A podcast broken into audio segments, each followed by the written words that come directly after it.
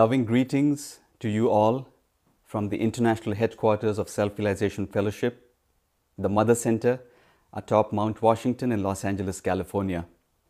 My name is Brother Kamalananda, and it gives me immense joy to welcome members and friends of Self Realization Fellowship, Yogoda Satsang Society of India, and truth seekers who are joining us from all over the world for this first SRF online convocation. A very warm welcome to each one of you, and literally so because we are having warm temperature in Los Angeles these days. The room I am in right now is what we call the library, and it is situated across from the main chapel in the main building at the international headquarters. As many of you know, our beloved Guru Paramahansa Yogananda established this international headquarters in 1925. And in the early days, in this room, he gave classes to the resident disciples. Then in 1943, he established printing operations here, and some of the print printing equipment was installed in this room. Between 1943 and 1956, much of the SRF literature was printed from this location. So it gives me immense joy to greet you all from this sacred space. As you know, our class today is a satsanga, a question and answer session. Our members have submitted questions on various aspects of the spiritual life, how to apply spiritual teachings in daily conduct. And I will try to answer a few of them today. Some of the questions that I will not be able to take up today will be addressed on a future occasion. So let's get started. Our first question is please speak about feelings of guilt on the spiritual path. Guilt for missing a meditation or for feelings of fear, anger, envy, etc. For not being a good enough devotee. Actually, there are three questions. There are two more questions after this, and they were all related. They came from different individuals. But I'm trying to address them together because they all address different facets of the same topic of guilt, feelings of self deprecation, and being feeling not good enough. So, the second related question is I have observed comments by some fellow devotees very negative or self deprecating. Is that a useful path to self realization? How can we catch ourselves from hurting us? And the third related question is I have a habit of being really hard on myself. I expect perfection in my behavior and meditation practice. Needless to say, I always fall short. I expect perfection in my mothering too. And of course, I fall way short. How do I mother my child with love, acceptance, and patience towards myself so I can energetically influence him to do the same towards himself? Now, these are all excellent questions. And let me tell you from the very beginning that every sincere devotee on the spiritual path feels that they are not good enough. And the reason is because each one of us who is sincere wants to so much excel on the spiritual path, to please God and Guru, to do our very best in trying to achieve our goal of life, self realization. And the spiritual standards that our Guru Paramahansa Yogananda has set, and for that matter, any true, genuine spiritual teaching, the ideals are so lofty, so high, that a lot of the time we feel that we can never reach that high standard and high ideal. And consequently, we feel that we are falling short and we are not good enough.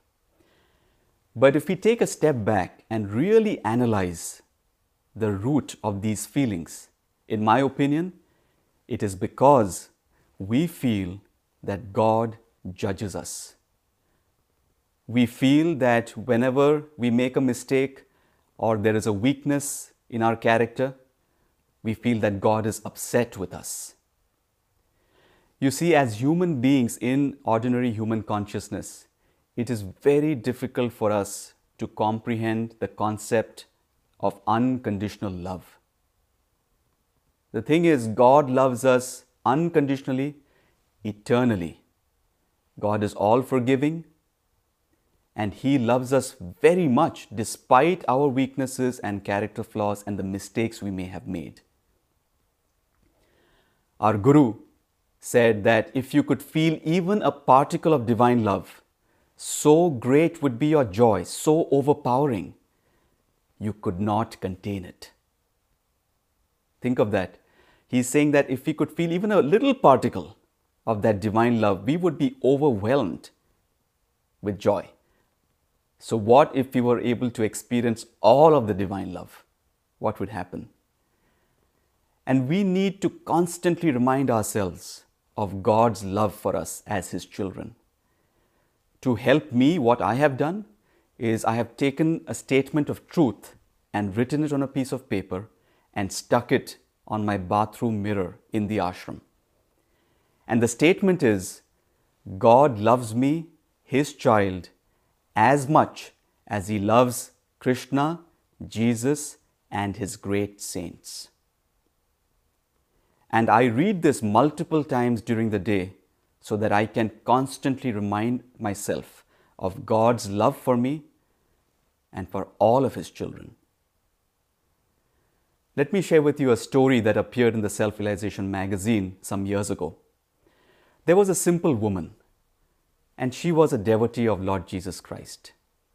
One day in church, as she was speaking to her priest, she confided to him that often in her meditations, Lord Jesus would appear in visions and speak with her. Now, the priest was somewhat skeptical of this claim, so he decided to test the woman. He said, Next time in your meditations, when Jesus appears to you and speaks to you, ask him a question. Ask him what terrible sin your priest committed in the seminary. Now, the sin the priest was thinking about was something he had committed many decades ago as a young man in the seminary. No one had known about it, he had not confided it to anyone. But the weight of that guilt was so heavy in his heart that even though since that time he had led an exemplary and pure life, he had not been able to open himself up to God's love and peace in his communions. So the woman accepted the request and she left. After a few days, she came back and asked to meet the priest. The priest excitedly went to meet the woman and he asked her, Did Jesus Christ come to you in your meditations? And she said, Yes, he did. Did you ask him what sin I committed in the seminary? She said, Yes, I did. Well, what did he say? And the woman softly replied, He said, I don't remember. I don't remember. How sweet is that? That is God's unconditional love for us. That is our Guru's unconditional love for us. And that is how all the great masters and all the great saints love us unconditionally, eternally, with no condition. Now, the law of karma is very exacting, very strict. But God, God doesn't hold our mistakes against us. His love is never changing. Now, let's talk about the related question about making self deprecating comments, saying negative things about ourselves. Now, it should be quite obvious that such an attitude is not in any way useful to our journey to self realization. But some people may have the understanding or the misunderstanding that making negative comments about ourselves is a sign of humility. But on the contrary, such an attitude focuses the attention on the ego and creates a greater sense of separation between us and God. And as we know, that false sense of separation between us as human beings and God is the root cause of all our misery and suffering. So we want to certainly avoid making self deprecating comments. True humility, on the other hand, means that we realize that God is the doer and that we are ultimately dependent on Him for everything in our life. One time, a disciple of Paramahansaji had made a big mistake, and he was in the presence of the master. When I say master, I mean Paramahansaji because he was master of himself, master of his moods, his emotions. So, this disciple was in the presence of the master and he was reviling himself. He was really criticizing himself for making that mistake. And I want to read to you what our Guru replied to him. Our Guru said, Do not think of yourself as a sinner to do so is a desecration of the divine image within you. Why identify yourself with your weaknesses? Instead, affirm the truth I am a child of God. Pray to Him, not your good, I am thine own. Reawaken my memory of Thee, O Heavenly Father.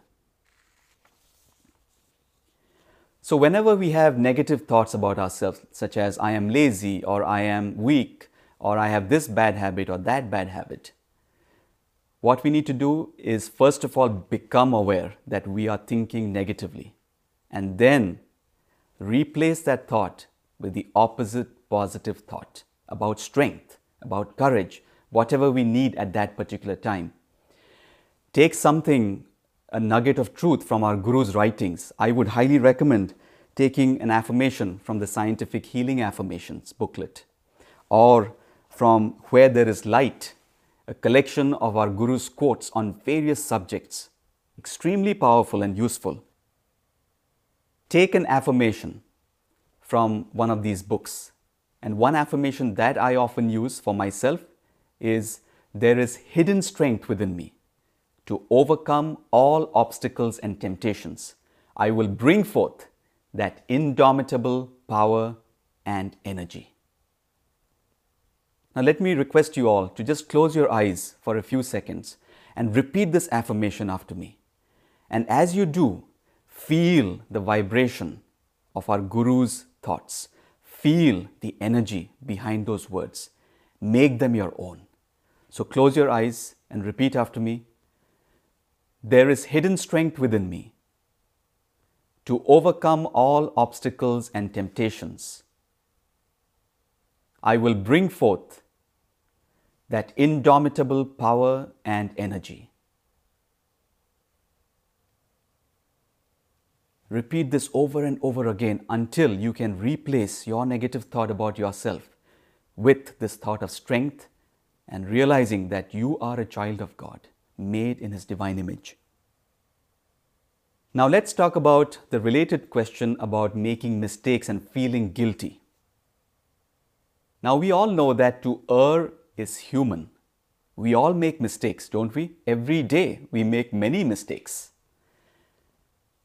But the point is not what the important point is, is not the mistake itself, but what we do afterward. Someone has said, don't cling to a mistake just because you have taken a long time making it. There is a lot of truth to that. In human consciousness, we are subject to delusion, to Maya, and we are bound to make mistakes. So what? So what if we fail? So what if we fall down? All we need to do is pick ourselves up and try again next time. For example, if you miss a meditation, feeling guilty about it actually doesn't help anything. You actually feel worse. So rather than feeling guilty, make up your mind to try to do better next time, to have even a short meditation, to try to be more regular. You see, God doesn't hold our mistakes against us like we already spoke. And even though we may perceive many shortcomings, many weaknesses in our characters, many mistakes we have made in the past, it doesn't matter. And that is why our Guru said that a saint is a sinner who never gave up. A saint is a sinner who never gave up. And we all know, I think, great saints from all the different spiritual traditions who in their younger days were perhaps not very saintly people. Some of them were even very worldly, materialistic people making many mistakes. But they became great saints. Why? Because they refused to identify themselves with their past mistakes. And using willpower, determ- determination, and with the grace of God, they were able to overcome those flaws and become great saints. Someone has said that success is going from failure to failure without loss of enthusiasm. Oftentimes, success doesn't teach us much, but failures and mistakes can.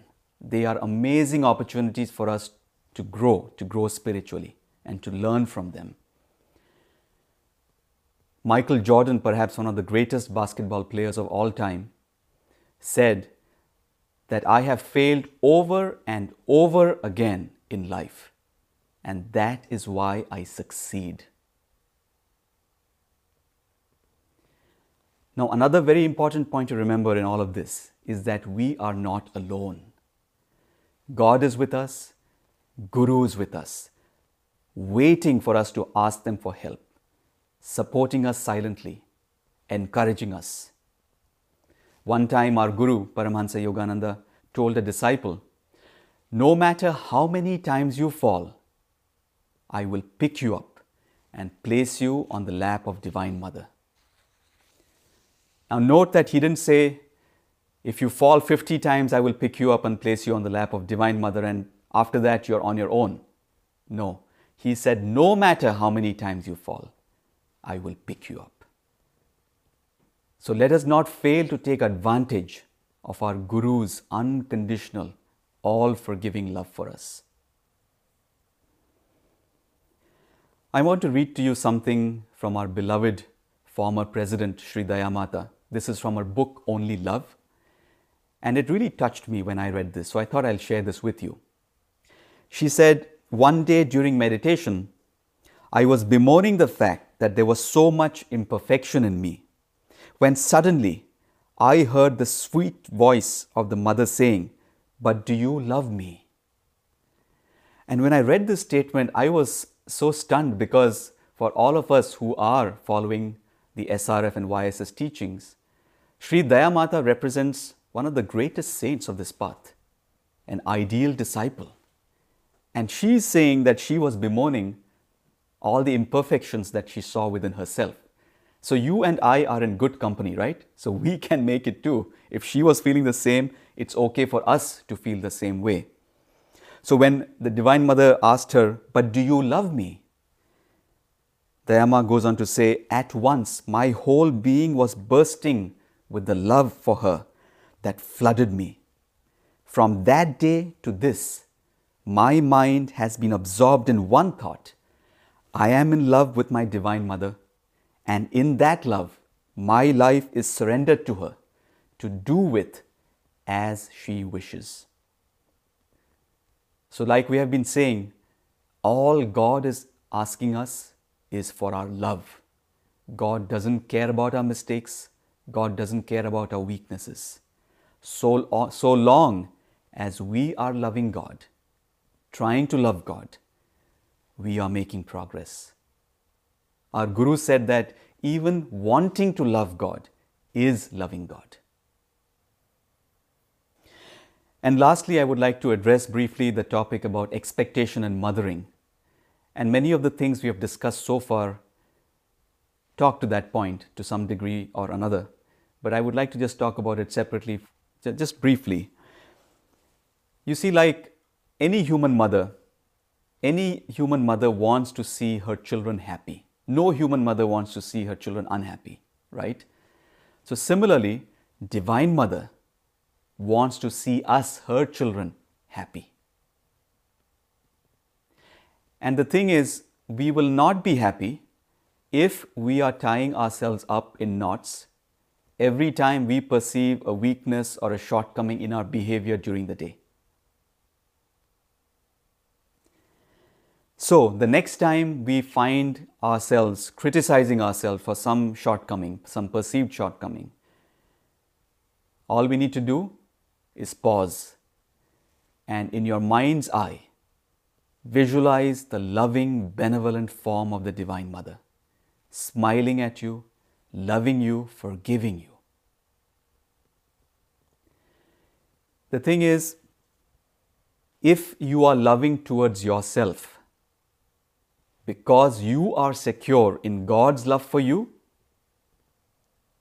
then that attitude will automatically reflect in your relationship with your child and help him or her to develop that same healthy self respect. So, I hope that answers that question to some degree. Let's move on to the second question. The general topic is on forgiveness. The question reads Forgiveness doesn't always mean we forget. How can we deal with the memories that keep coming back in spite of not holding any grudges? It's a great question. And the way the question is phrased, I take it that the person has been able to forgive in their heart whatever past hurt had taken place, but the memories of that experience keep coming back and causing pain. Now, I do have to question a little bit if the person has really indeed forgiven. And the reason I say that is because if one has truly forgiven, then even the memories of those past hurts would not cause any pain. And I talk from experience. Things that bothered me some years ago, gradually over time, as I, as I was able to forgive more fully, even the memories of those hurtful experiences did not bother me as much. There was a husband and wife couple. And one time the husband made a pretty big mistake, and the wife just chewed him up for it. She gave him a very hard time, scolded him severely. The husband apologized, and they made up. But from time to time, the wife would remind the husband of his mistake. And one day, in exasperation, the husband said, My dear, I thought our policy was to forgive and forget. Why do you keep reminding me of this? And she said, I know, but I don't want you to forget that I have forgiven and forgotten. So let us make sure that we have indeed forgiven past hurts. Now we easily remember our greatest joys and our greatest sorrows. Why? Our Guru says we remember those things because they were deeply felt. The deeper an experience is felt, the more we will remember it. You see, memories are formed like grooves in the human brain. And the deeper an experience is felt, the deeper that memory groove. And when we relive an experience over and over again, the needle of our attention makes those grooves deeper still. And then it becomes increasingly more difficult to avoid recalling past hurtful experiences. I want to read to you something about memory that our Guru said, the right use of memory. Our Guru said, to reproduce unhappy experiences in order to learn the lessons inherent in them is a proper use of memory, as then one may analyze his past behavior and avoid repeating in future the wrong acts that brought painful results. One should not bring back any wrong thought and relive it, for then it will stay longer in the mind. Memory was given to us to keep alive only life's good experiences and lessons. Get rid of wrong past thoughts by avoiding recalling them. And then he says, and this is the key he says, if they come to mind in spite of you, refuse to entertain them. If they come to mind in spite of you, refuse to entertain them. So, how do we do that? I want to share with you a few insights from our Guru's teachings on how we can successfully try to avoid recalling negative experiences. So, the first thing is to make sure, like I said in the beginning, is that we have indeed forgiven. So, if your past hurtful experience revolves around an individual, let's make sure that we are doing our utmost to truly forgive that person. Visualize that individual in the spiritual eye at the point between the eyebrows and visualize them surrounded by God's light, God's love, God's peace, God's joy, and send them, genuinely send them, your heart's goodwill and joy. And ask God and Guru to give you the strength, to give you the understanding, to help forgive and forget. God and Guru will help you if your prayer is sincere. Second point, we have to remember that we are free agents. We are endowed with free will by God, even though at times it doesn't seem like that. And we have complete control over which thoughts we entertain in our minds. Now, thoughts can be triggered in the brain seemingly out of our control. For example, thoughts can be triggered by sensations, or thoughts could be triggered by other memory thoughts. But we are the gatekeepers of our mind, and we have full power to determine which thoughts we give energy to, which thoughts we entertain, which thoughts we give attention to. That is completely in our control. In other words, we are not helpless victims of our thoughts. We, the soul, are the master of our minds if we choose to assume that control. Now, these points I'm sharing hold true if one has normal brain function and normal mental health. If someone has mental health challenges, I would suggest that they seek professional advice and professional help. Now, the next point is once we realize that we are thinking or reliving a hurtful experience from the past, in spite of ourselves, like our Guru said, then what do we do? Well, first of all, we have to become aware of it as quickly as, can, as we can. And then, with an act of will, we have to cast that thought out of our minds and immediately replace it with a positive thought, reliving a positive experience, using an affirmation. And then divert your mind. You know, if you are unable to think a positive thought at that given moment, divert your mind to a constructive activity. Go for a jog, do some physical activity. Like I mentioned, our Guru has given us a very powerful tool to recalibrate our mind to change our mindset. Affirmations. I would recommend that you create for yourself a tool set of affirmations that you can use under different circumstances. Like I mentioned earlier, the scientific healing affirmations, where there is light, contain nuggets of affirmations that you can use to cultivate strength, to awaken devotion, to awaken compassion. Anything that you will need in your daily activities, you will find. One such affirmation that I use myself when I want to soothe my mind, my brain, is, is the following I am submerged in eternal light. It permeates every particle of my being. I am living in that light. The Divine Spirit fills me within and without. And as you repeat this affirmation, visualize God's light permeating your brain, soothing it, sending vibrations of peace and love and goodwill, and helping you overcome those past negative hurts.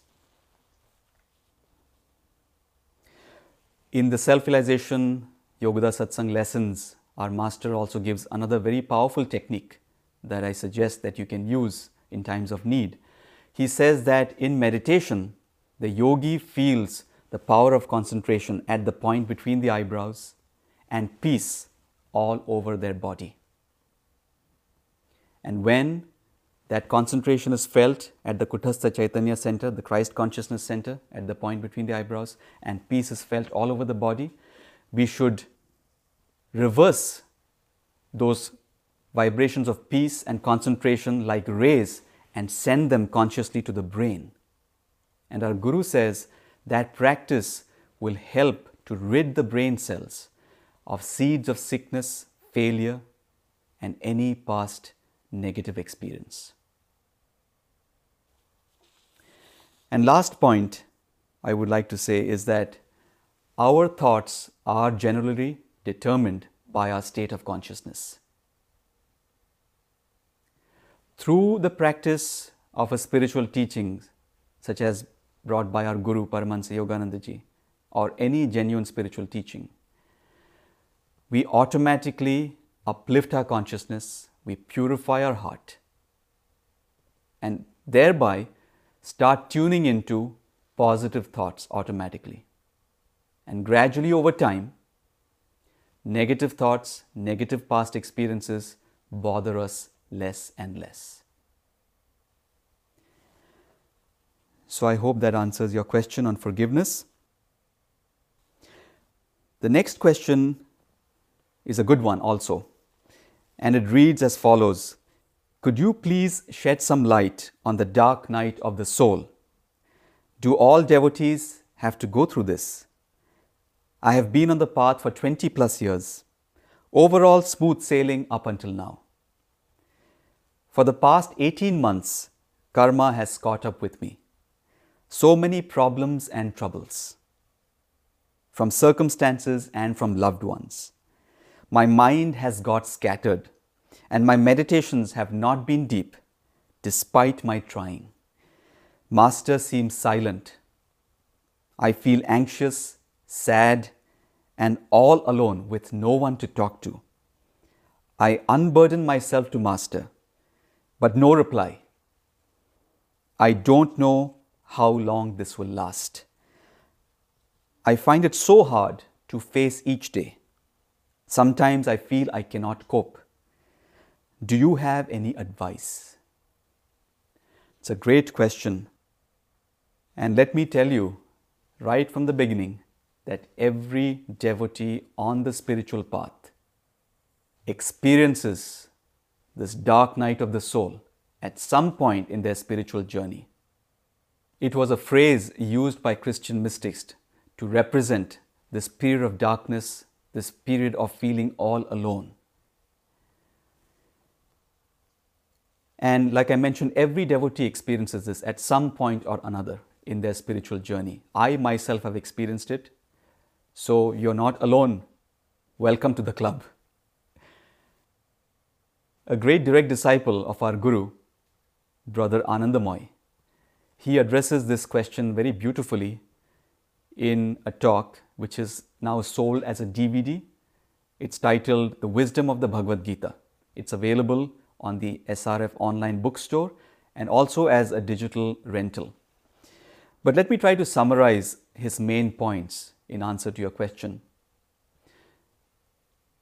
Let's take a step back to the point in time when we came to the spiritual teachings, when we discovered our Guru.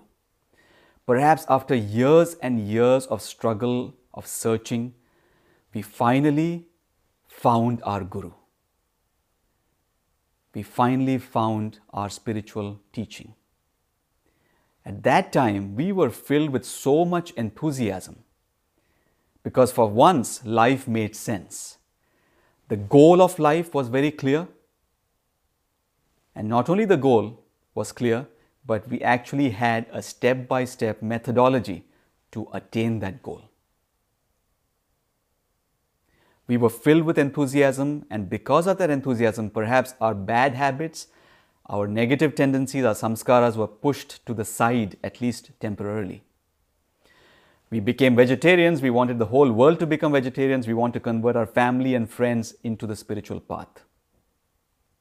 And even in our meditations, we perhaps experience, we have certain experiences, wonderful experiences that God gave to us as gifts, as an encouragement. So things are growing great. But then what happens? after some period of time, and that period of time is determined by individual karma and other circumstances, that initial enthusiasm starts fading. And then our bad habits, our samskaras, our negative tendencies that we thought we had conquered come back to the fore, perhaps with redoubled vigor. And we feel that we are going backward. Our meditations are restless. We don't feel any response from God. Guru seems silent, like the question said. And we feel all alone, no one to talk to. Now, I was very touched to read in this question that the person, even though the Guru's response is not tangible, that he or she continues to unburden themselves to the Master. And that's a beautiful thing. Continue to do that. And this experience of the dark night of the soul has many wonderful lessons to teach us. It can be a period of tremendous spiritual growth. Why? Because it teaches us to love God unconditionally, without expectation. It teaches us humility.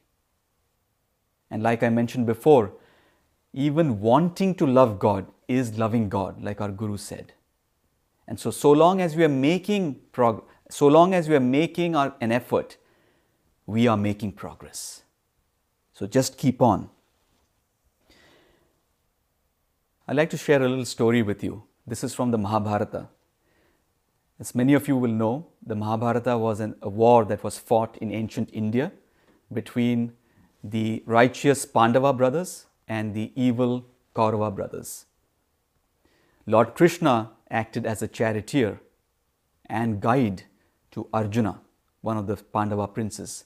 And through his skillful guidance, the Pandavas were able to defeat the Kauravas in the war. Now, after the war had ended, Krishna wanted to go back to his own kingdom of Dwaraka in the west of India.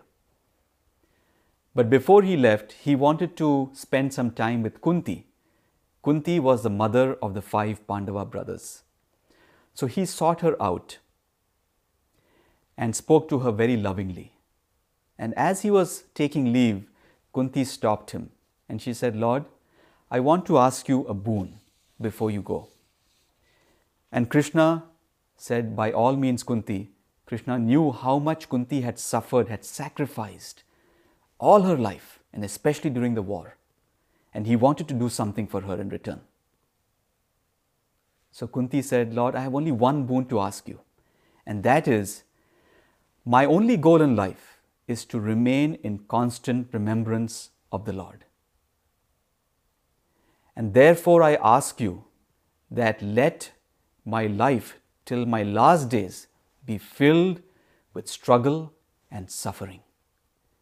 Let my eyes never be stranger to tears if that will help me to keep my Lord in my heart all the time. Now, Krishna was quite taken aback by this strange request. He knew how much Kunti had already suffered. So he said, Kunti, I don't understand. Why didn't you ask for a life of comfort and prosperity and peace? Why did you ask for more suffering? Haven't you already suffered enough in life? And Kunti realized that Krishna was only testing her. And she said, Lord, I know that an easy life makes one indolent and forgetful of the true purpose of existence. Throughout my years of suffering, I have most urgently prayed to God. Adversity has taught me that I am completely dependent on God's grace in my life. And Krishna smiled very lovingly at Kunti, his eyes filled with tears. And he said, Kunti, you are a disciple filled with love and understanding. I bless you that may you never forget the Lord. May you always keep him in your heart till the end of your days. Now, the point I'm trying to make is not that we all need to pray for suffering and struggle. Those are coming fast enough into our life. But the main point is that these periods of darkness and struggle and tests can be times of great growth, can draw us closer to God and Guru if we have the right attitude. Now, when devotees are faced with challenging tests, times of struggle, there is one of two ways in which they can respond. The first is the devotee adopts a victim mindset. They say, Why do I have to go through this? I don't deserve this. They get upset with God. Some may even leave the spiritual path altogether. Perhaps you are aware of a few like that. And I certainly know a couple of people who I thought were very staunch devotees anchored in the spiritual path. They were hit by a nice, good test and they couldn't take it. They left the spiritual path altogether. They left the Guru. Very sad. The second way in which a devotee can respond is like that of a baby monkey clinging to its mother. Have you ever seen a photograph of a baby monkey with its mother clinging to her? That is how a true devotee responds in the face of challenges. Clinging to Divine Mother, clinging to God. Because, like Kunti said, the devotee realizes that we are utterly dependent on the grace of God. So, real tests, challenging tests, can actually draw us closer to God if we choose to do so. Now, through these challenges and struggles, God is trying to also awaken our infinite divine potential. And again, you can use an affirmation to remind yourself of that truth. One such affirmation that our Guru gives is Dear Father, whatever conditions confront me, I know that they represent the next step in my unfoldment.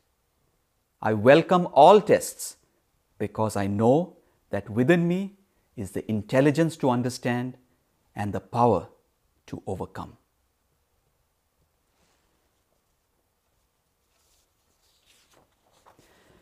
Let me share with you a couple of testimonials that were sent in by long-time disciples of the SRF teachings.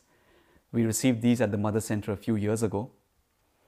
And I was very encouraged when I read them, and I thought you will feel the same way. The first testimonial is I have practiced Kriya Yoga for 45 years. For more than 20 years, my meditations were dry, but I kept on with my twice daily practice. Now, in my later years, I am blessed beyond the ability of words to convey. The second testimonial I was initiated into Kriya Yoga 20 years ago.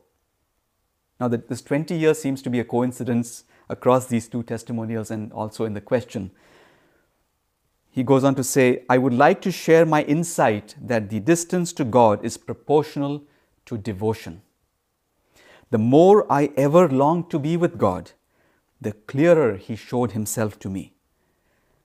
A year ago, the breath just stopped. The spine straightened from the bottom to the top, and the whole body froze in time, whereas the mind was overwhelmed with bright light and endless joy. So, that is what we all have to look forward to when we are passing through this dark night of the soul, it's like walking through a long, dark tunnel. We may be walking and going forward, but all we see is darkness. We feel we are not making any progress. But if we put one foot in front of the other, keep walking, doing our little part every single day, one day we will start seeing the light at the end of the tunnel. And gradually, we will emerge out of the tunnel into the light. Our Guru's Param Guru, Lahiri Mahasaya said, Banat Banat Banjai. Striving, striving, one day behold the divine goal. So I hope that answers your question on the dark night of the soul.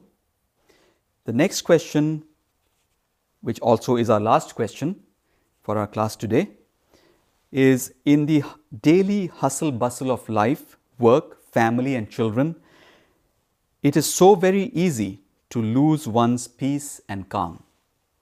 More especially when a person or circumstance is directly in front of us and there is no opportunity to step into silence. What is Guruji's advice? And I can pretty much guarantee you that every person who is watching this class can, to some degree or another, relate to this question. I know I can because Our Guru keeps his monks and nuns in all of his ashrams across the world very busy. And each day is like going into a battle, isn't it so? And everything seems to contrive to dislodge us from that state of peace and equanimity. And especially in, in this day and age, when the world is going through very unique conditions, where many of us are working from home because of safer at home restrictions, and we don't have that much freedom to leave our home perhaps in certain places.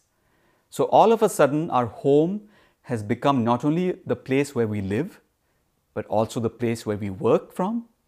It has become a place for learning for our children. It can be a quarantine for sick people in our home, among other things. And it is obvious that all of these things combined can add to the stresses of our daily life. I can only imagine some of the multitasking things that one has to do in their daily life. A mother, for example, who is also working, she may be preparing food for the family. Then immediately she has to jump onto a video phone call, video call with her colleagues at work. Then she's helping her children with homework. Then she has to work on her computer to prepare a report that is due the next day. And the list goes on and on. So it's a very legitimate question how can we hold on to that peace when we have no opportunity to step out of that environment, step into the silence. And I want to give you a few insights from our Guru's teachings on how we could do this. Our Guru said that we need to learn to stand unshaken midst the crash of breaking worlds. Learn to stand unshaken midst the crash of breaking worlds. How do we do this? Well, the first thing is to remember is to think about our environment. There are two kinds of environment the outer environment, which consists of the people we work with, our family members, our workspace, anything that has to do with our surroundings. And we may often have not much control over our outer environment. Let me share with you a story. There was a monastery, a very unique monastery in which the monks were allowed to speak only once every 10 years and then only two words. So a new monk joined the monastery, and after 10 years, he had his first opportunity to say his two words. So all the monks were gathered around the dinner table, and the head monk asked this young monk to speak. And the monk said, Food bad. All right, so 10 more years passed. It was 20 years into the monastery, he had a second opportunity to speak. And so the head monk asked him to speak, and the monk said, Bed hard. Ten more years passed, 30 years into the monastery, and he was given an opportunity to speak. And the monk said, I quit.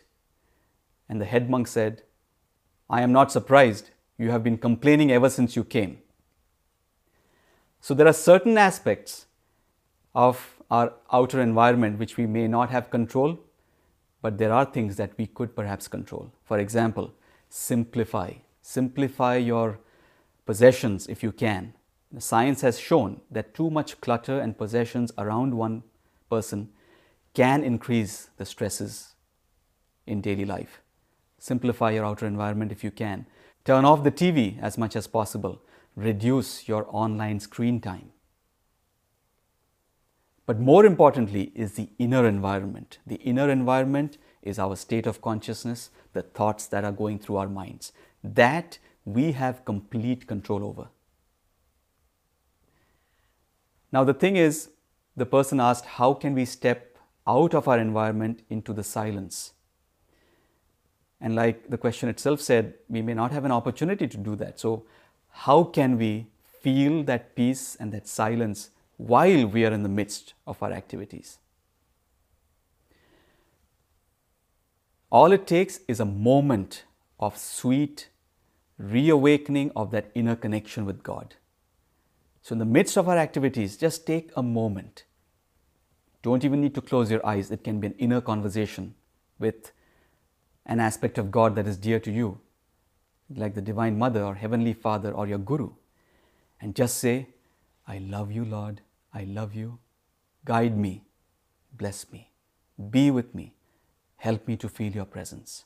And just in a moment, if our call is sincere, we can feel that sweet response of God in our hearts. Similarly, offering all our actions, offering all our activities to the Lord. How do we do that? Our Guru said every now and then again, between your activities, when you switch from one activity to another, or how, however often you can do this, inwardly say, I do this for God and Guru. I do this for God and Guru. Offer all actions, good and bad, to God.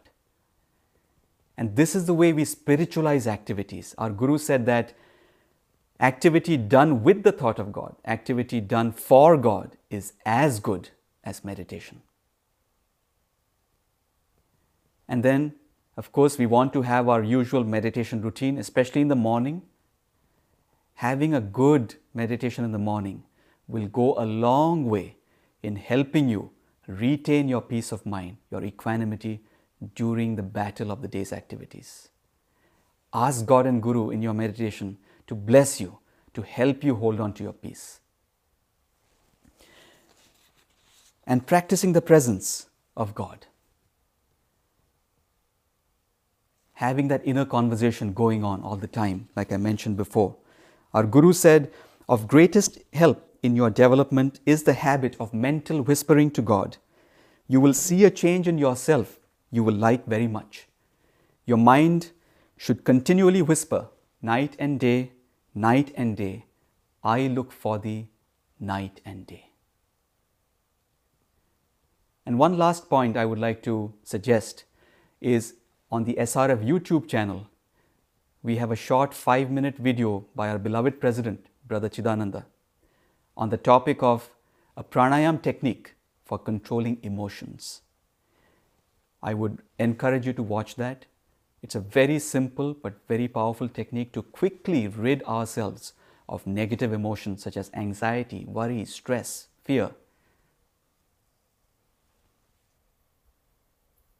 I would like to read to you something again from our beloved former President Sri Dayamata, and this appeared in a self realization magazine some years ago. Many years ago, I said to Guruji, Master, it is very difficult because you have given so much responsibility. How can I keep my mind on God and at the same time face all these heavy responsibilities financial, spiritual, organizational, all kinds? How can I do it? Can't we all relate to that? And in some ways, our beloved Ma held much more responsibility than perhaps most of us.